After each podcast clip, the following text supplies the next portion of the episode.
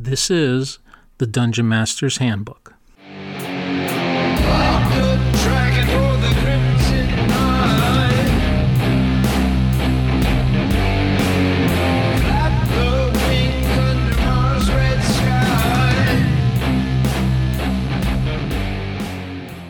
Hello, I'm Michael Shorten, also known as Chicago Wiz, and this is episode 38 Reading Unearthed Arcana Classes, where we're going to talk about the Paladin, the Druid, and the Fighter. This series is where I'm reading through the first edition supplement of Unearthed Arcana for the first time in my life. I had never read it prior to now. And I'm seeing what may fit into my current long running campaign that's been going on for 11 years and what might not fit into it.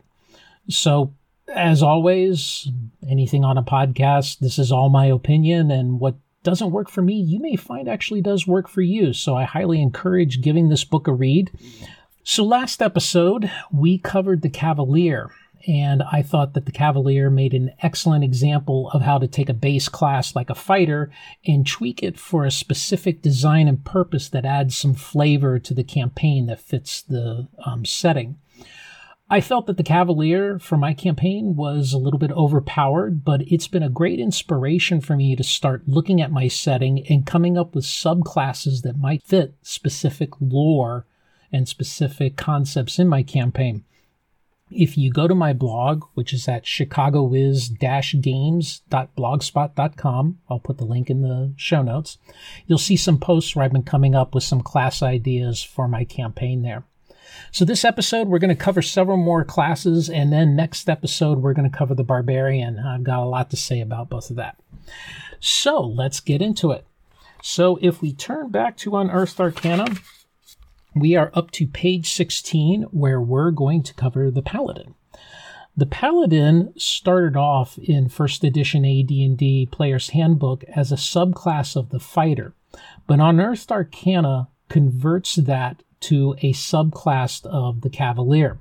Now, if you remember, or if you didn't catch the last episode, the Cavalier is a knight, as you might think of a romantic knight or the knights who came up, you know, they, they were born into noble or royal stock and they became these fighters with a cause and a code of conduct. Think, you know, Knights of the Round Table kind of thing.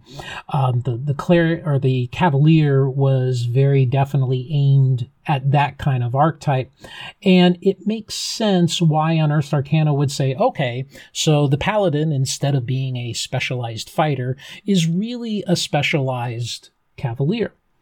And it also makes sense if you consider the implied setting of AD&D. Now, when AD&D first came out, there really wasn't much of an implied setting aside from some things that leaked over from Gary Gygax's Greyhawk campaign and a few of the concepts that had come from Dave Arneson's Blackmoor. But as we get further into the history of first edition, you really start to see that implied setting come out. And although Unearthed Arcana was cast as system and setting neutral, well, not system neutral, it was AD&D, but it was setting neutral, there's really a lot of emphasis on Greyhawk, which also is not surprising considering that a lot of the source material came from ideas that Gary and others had put into Dragon magazine. The Paladin being kind of a, a special subset of the Cavalier makes sense. And and you know, it kind of reinforces that trope of knights and paladins, you know, being a holy type of knight versus just a holy fighter. When we get into the subject of the paladin, and there's only a couple of paragraphs, but these are pretty impactful paragraphs because, in summary, not only does the paladin have their special abilities from the player's handbook, of which there are many, they also, by virtue of being a subclass of the Cavalier, get all of the powers of the Cavalier. So, we have a fighting machine with pretty significant bonuses for specific weapons from the Cavalier, horsemanship bonuses from the Cavalier, and some Cavalier abilities like invulnerability to fear, 90% resistance to mind altering magic. Then you add on protection from magic, laying on of hands to heal people, holy war horses, invulnerability to disease, bonuses on all saves, detect evil, cure diseases, turn undead. If you got a holy sword, you can project power, and at ninth level, you can cast cleric spells. A juggernaut of a lawful good god or goddess. Wow. yeah, that's quite a bit. Now, I, I talked about this in the in a previous episode where uh, in the intro to Unearthed Arcana, Jeff Grubb insists that Unearthed Arcana and all of these classes were play tested and replay tested and whatnot. I gotta ask, what was the viability of having such a strong paladin as compared to the other classes that are relatively unchanged. This seems like a huge, huge jump in abilities for what was already a powerful class. I mean, if you think about what the Paladin can already do, and then you add on all of the stuff of the Cavalier. Plus, on top of that, you know, the idea being that Paladins really need high scores. I mean, they need a 17 in charisma, a wisdom of 13, plus they need the abilities for a cavalier which is uh, 15 in strength, dexterity, and constitution, and a scores of 10 in intelligence, wisdom. Okay, those are pretty specific. Later on in Unearthed Arcana, in the DM section, we're going to cover method five of how to roll up your attributes, which all but guarantees that for a given class, you'll get the values that are needed. I don't know. You know, I, I I mentioned that the Cavalier was not going to fit in my campaign, and I really don't think that a, the Unearthed Arcana Paladin would fit in my campaign either. Of course, the two paladins that are already in my campaign, uh, Brian's uh, Grell and uh, Logan's Obram, they're both groaning right now because I think they'd like to be these holy war machines. Um, I just don't think that uh, you know that that that would fit. I like the idea of a paladin being the holy champion of a deity, and I've covered in a previous episode how I've tweaked the paladin subclass to fit specific gods and goddesses and deities, but I don't think that this would fit my campaign, so I'm probably not going to use it. Okay, so then the next class that Unearthed Arcana covers is the Druid. Now, this is going to be an interesting section because in just a little over a page, Unearthed Arcana redefines what to me the player's handbook was starting to set out the druid as. You know, think of the the druid as kind of the nature involved type of uh, spell casting mystic. Unearthed Arcana takes that and moves in a direction that you might find surprising, but let's get into it. What Unearthed Arcana does to the druid is ostensibly take the druid from level 15 through level 23, but it's the way it does it that really uh, is interesting. And if you want to get to level 23, all you need to do is play in a campaign where 7 million hit points, or I'm sorry, 7 million experience points are possible. Let's think about that. 7 million experience points. That's a lot. Let's dive into this. So, if you remember from the player's handbook, the highest druid is level 14, a quote, lone figure known as the Great Druid. The kind of the, the, the, uh, way that the player's handbook, the core rules set it up was that you had to combat through some levels in order to reach the great druid, and you were alone at the top. Well, what Unearthed Arcana does is to retcon a bit this a bit and say, well, each area or land mass can have its own great druid. And over all of these potential great druids is a quote, grand druid. Guess you're running out of uh, adjectives there. To become a grand druid, you have to go from one and a half million experience points to three million and one experience points. That is makes you a 15th level druid. you will be attended by yet nine other druids, same as it was in 14th. And apparently, this means that you are now outside of the hierarchy of the land that you came from, and you're over all druids. But not really, and we'll get into that in a minute. The Grand Druid, as uh, for class abilities, gets six spells from each level.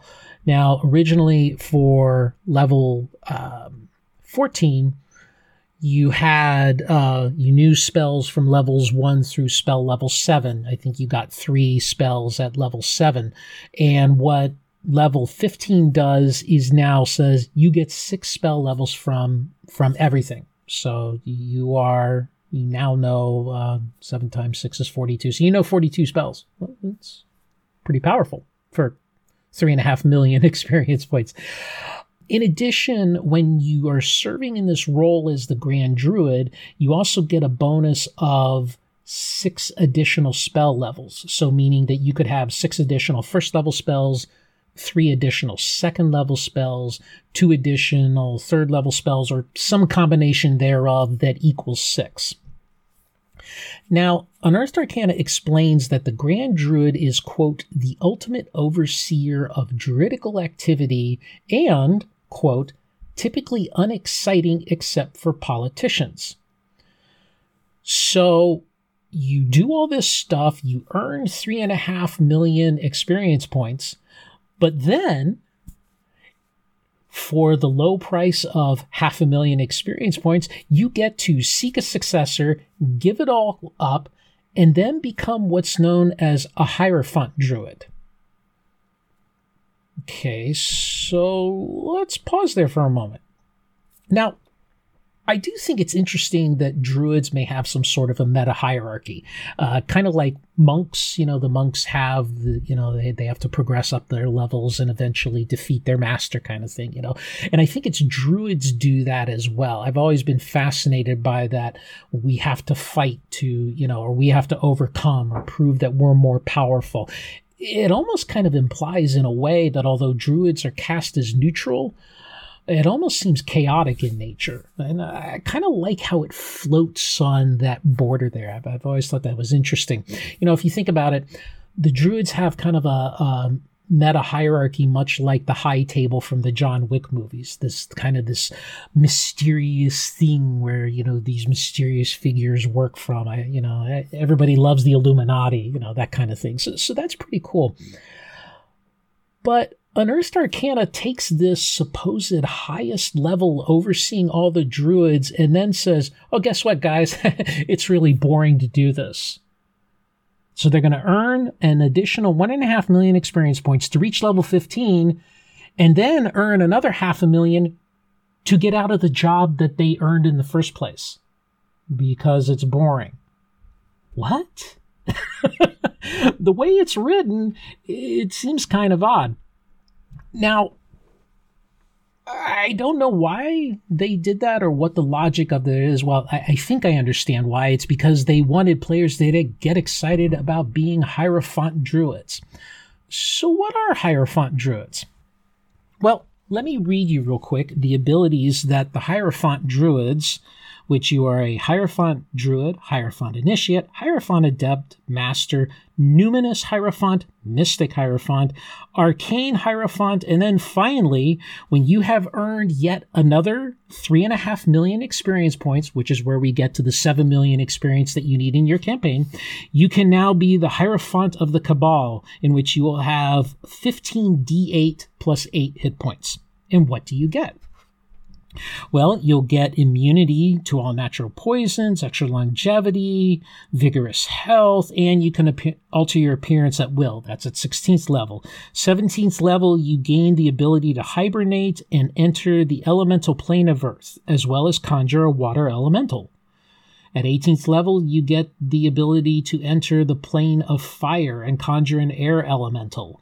At 19th, you get to enter the plane of water and conjure a magma smoke para elemental. At 20th, you get to enter the plane of air and conjure an ice ooze para elemental. At 21st level, you gain the ability to enter all para elemental levels. At 22nd, gain the ability to enter the plane of shadow. And finally, at 23rd level, you can enter any of the inner planes that you feel like entering. You roam the inner plane of probability lines, and you can dwell on the plane of concordant opposition, all as for the plane of earth above. And in other words, you get to set Minecraft on mode spectator plus mode creative. And there's a lot about conjuring elementals. So basically, uh, Unearthed Arcana lays out the rules of being able to conjure those elementals. So, in a sense, Unearthed Arcana casts the druid as a plane walker, someone who can move from plane to plane and wield incredible power through their arrays of six le- spells per level, and you're conjuring elementals and controlling them and whatnot. That's a different view of a druid that I had. I always thought of druids from obviously the Celtic legends. And then, interestingly enough, when I've been reading on Appalachia mythology, there is a lot of druidic themes and actual references to druids in that mythology. Um, take a book, the uh, the Old Gods Wakened by Manly Wade Wellman. That was very much about the protagonist opposing two druidic brothers who were black magic wielders influencing the lands, and they were connected with you know, mysterious and threatening gods and whatnot. You know, maybe close to the old ones, elder gods kind of thing. That's how I kind of see druids. UA doesn't necessarily step away from that, but it really seems to push you into a different direction. You know, I always kind of thought of magic users, the high level magic users, as being the ones who would walk the planes and influence those things, not druids. It, it almost seems like that in Ars Arcana, it was decided that druids were going to take that role, and I'm not really sure why. I uh, perhaps I should go and look up the Dragon magazine article that if this change the druids came from uh, Dragon magazine, I should do a little research on that. I'm not sure I understand the logic of that, and I'm not sure I like that. So, how would I include this Unearthed Arcana stuff into my campaign for the Druid? Well, I like the idea of the 15th level Druid kind of being the overseer of all the you know the highest member of the high table if you will. That that's kind of cool. And and i could see where if i have multiple continents in my campaign that that might come into play. I don't know yet if my lone druid player courtney will ever get to there. We'll see. But it, it's a possibility. I don't think that the hierophant levels would fit into my campaign. For one, the cosmology is all different. I only have four planes in my campaign, whereas AD&D had a great number, and if you get the uh, the supplement that deals with the planes, uh, you can find out there's a whole ton of them, and and they don't fit. So I don't see how those extra classes would work. So no, I don't think I would use them. And note to Courtney, sorry. You'll just have to settle for being the big kahuna, you know, po- politics and all that is versus being a, a hierophant. Next in UA, after the druid, on page 18, we have the fighter and the infamous or famous weapon specialization. What UA essentially lays out is that you trade proficiency slots in order to specialize in one very specific weapon.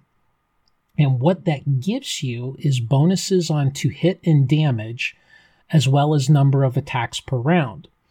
Now, the note is that only fighters, the base class, or the ranger subclass get this type of ability. Now, I thought that was interesting that it was rangers got it, but I think it has to do with the bow specialization that they really wanted to push that towards the ranger. This section lays out how that works for melee weapons. You get a plus one to hit, plus two to damage, and then instead of level one through six, you getting one attack per round in your specialized weapon. If it's a melee weapon, you get three attacks uh, for every two rounds. It remains the same with the bow that you get two shots every one round and so on, but it, it does allow you to, as you move up in levels, to get some additional attacks. Another thing that this weapon specialization rule does is that it lays out some special rules for bows and crossbows and introduces the concept of a point blank range in addition to the usual short, medium, and long range. So for a bow, that would be from 6 feet to 30 feet. And for a crossbow, that would be from 6 feet to 60 feet, which actually does away with short, so you go straight from point blank to medium to long range for a crossbow. You also can opt for what's known as double specialization kind of like double secret probation, double specialization. And that is only with a melee weapon and only for melee weapons. So when you qualify for a new weapon proficiency, instead of taking that extra slot, you would just say, I'm going to do the double specialization, say a longsword. And now you get a plus three to hit and a plus three for damage as compared to the plus one to hit and plus two to damage. And that's really it in a nutshell. Uh, there's uh, a chart here that lays out the uh, new number of attacks per round, which essentially shifts it up uh, for melee weapons. So levels one through six, you get three attacks every two rounds, two attacks a round, and then five attacks every two rounds. Levels one through six, seven through 12, and 13 and above, respectively. And also lays out uh, some different uh, number of attacks per round with bow, light crossbow, and, and hurled weapons, and so on. So we get to the question that perhaps many of my fighters in my campaign want to know would I allow weapon specialization in my campaign? I have to admit, it is a very attractive perk. Um, especially, you know, fighters have this aura of kind of being the boring class without any little neat twists or perks that some of the other classes get. Um, you know, aside from the fact that fighters can use any weapon, any armor, whole ton of magical items and so on, you know, they're still kind of seen as, ah, it's a safe playing choice. So I can understand where this would add a little interesting aspect to it. The thing that gives me pause is a plus one to hit for melee represents a 5% bonus on top of any strength bonuses that the fighter is likely to have, on top of the fact that the fighter already gets the best progression on the to hit charts. As well, plus two to damage is a pretty nice number. If you figure a weapon's doing, you know, a d6 or a d8, we're talking anywhere from a 25 to 33% bonus to damage. Add on top of that now you're getting to attack three times every two rounds. So you put that all together, that's starting to push the fighter into some some very serious, uh, you know, abilities, especially at first level. I'm one for not necessarily overpowering my players. Um, I run a low fantasy sort of campaign. You really have to grow in levels uh, to become more powerful. You have to, you know, gain legendary mystical weapons that are hard to find because magic's not very well. Magical items aren't very prevalent in my campaign. So I could see maybe an either or. Maybe you, the character chooses. Do they want to get the plus one to hit and the plus two to damage, or do they want to get attacks three times every two rounds? Or maybe it's something appropriate that they could start doing at fourth level. If You kind of think back to the days of OD&D. Fourth level was kind of a magical level where you were now considered a hero and you were able to do some things much more than you could as being a first through third level where you were just kind of considered just above you know a normal person kind of ability so uh, you know I'm still thinking about it and uh, I'm going to talk to my players and, and see what they think. I, I kind of tend towards the maybe we'll introduce this when they hit fourth level as versus being something that they would get at first level, but I don't know.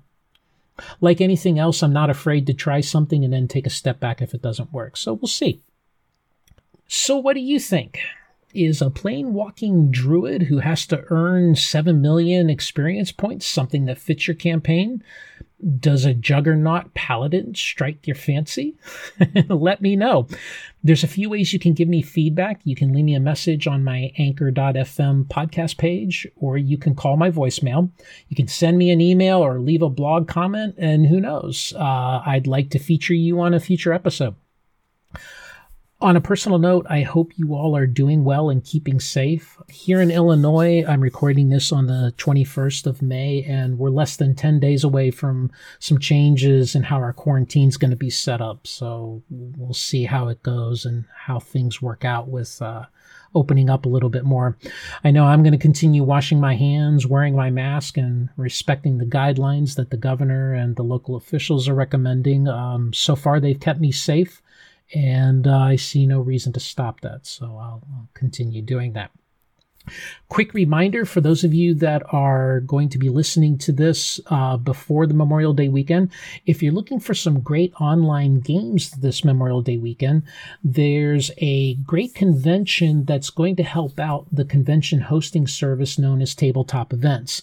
TTE uh, runs campaigns. They provide the scheduling, ticketing services for like Gary Con or North Texas RPG Convention they got hit hard with the con- coronavirus cancellations. Uh, all of their business basically canceled on them, and they still have to keep their servers up and running. So they decided to run a Save Our Business convention where the money for badges goes to keeping them running until things start to open up.